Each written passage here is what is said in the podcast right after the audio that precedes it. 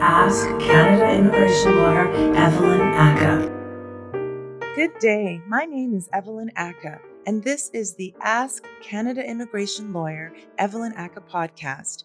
I'm the founder and managing lawyer of Ackah Business Immigration Law, and on this podcast, we are covering all aspects of immigration for professionals and individuals who are looking to move to Canada and the United States for work, for family, or for personal reasons.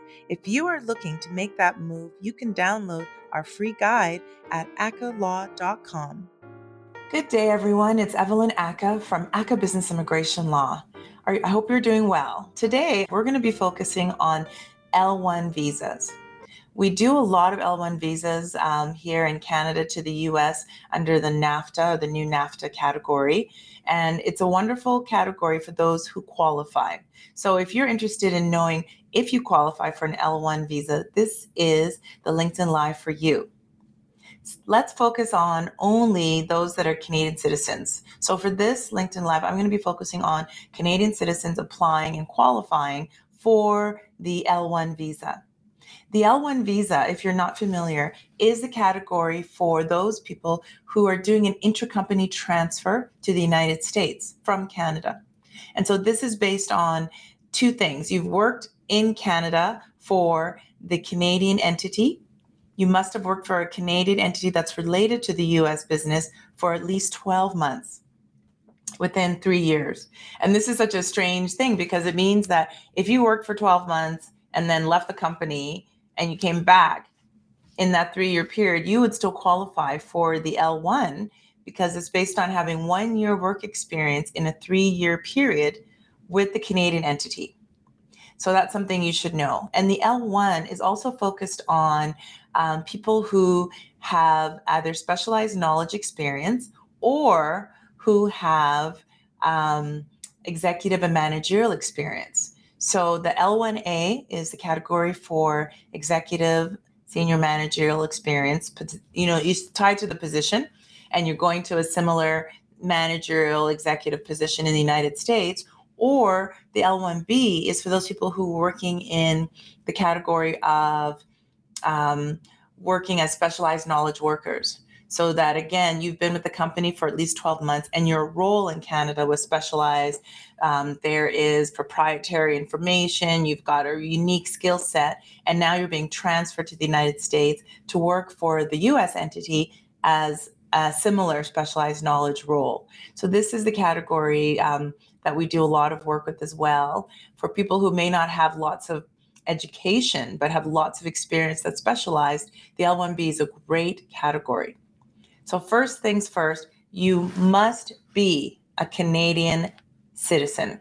You cannot qualify for the NAFTA L1 if you're a permanent resident. If you're a permanent resident, then you're doing the L1 as somebody who's not in Canada, basically processing, um, which will take longer and has much more scrutiny because it's being processed at the US Citizenship and Immigration Services offices, and it could take months. And these ones that are not NAFTA, they can't be processed at the port of entry. So, one of the value adds of being a Canadian is that we are able to apply for L1 visas right at the airport or the border. I always say I prefer the airport as you're flying to the United States at the airport. And so they might take an hour or so to review your package. They will approve it right there, and you will leave with your work permit approval for up to three years, either it's an L1A or an L1B.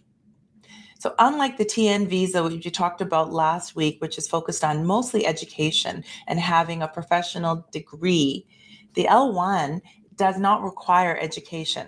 It requires experience and it requires you in the role similar to what you're transferring to. And so, we recommend this for people who may have been senior people in the organization but may not have a degree or they want to move to the States to grow the Canadian entity, this is what the L1 um, is for. And then they're able to grow the business because they're working for a related entity. And then sometimes they're able to move from L1 to green card. I want to talk to you about the terms as well for the L1. So the first L1, let's say you already have an entity there, you can get up to three years. The L1B only allows you to have a total of five years and the L1A allows you to have a total of seven years.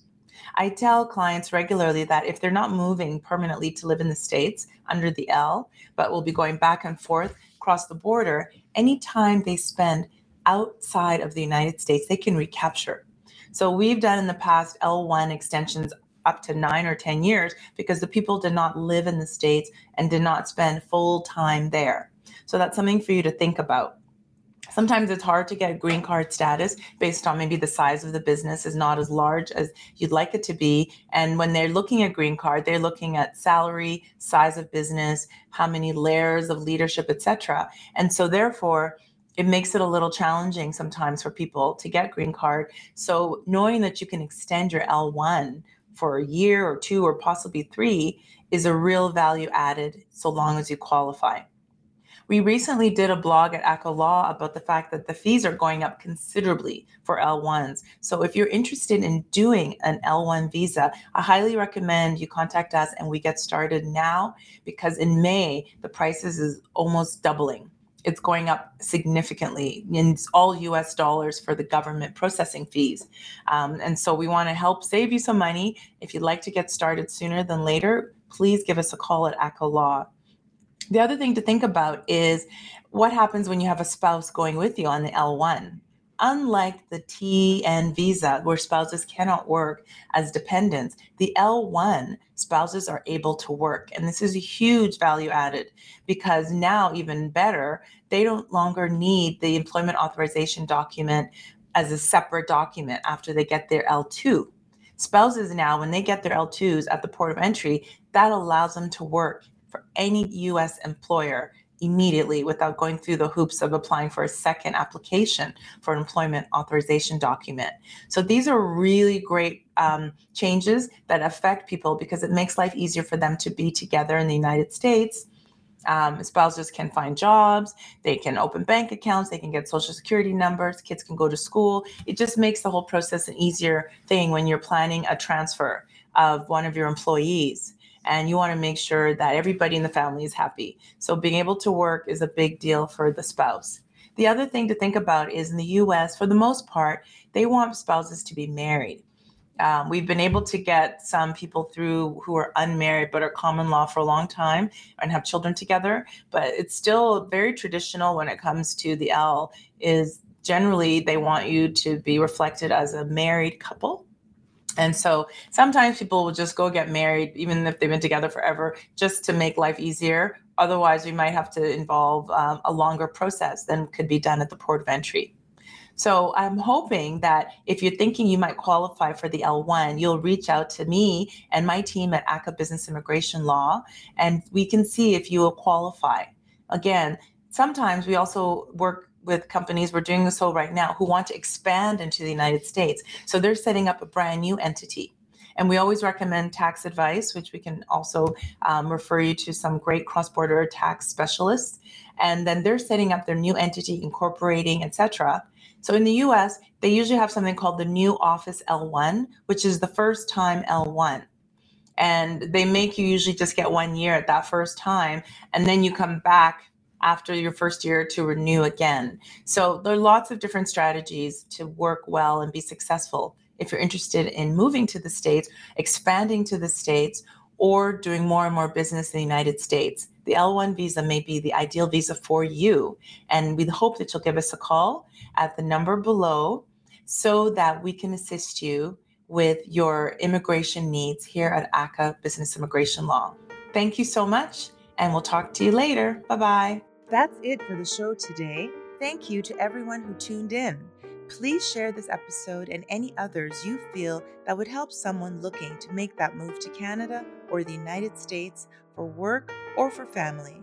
It would be so great if you could also write a review in Apple Podcasts to let others know about our show. Please give us a five star rating. If you have any questions, please reach us at ackahlaw.com. That's A C K A H law.com or call our main office in Calgary at 403 452 9515. Have a great day. Thank you. We look forward to helping you cross borders seamlessly.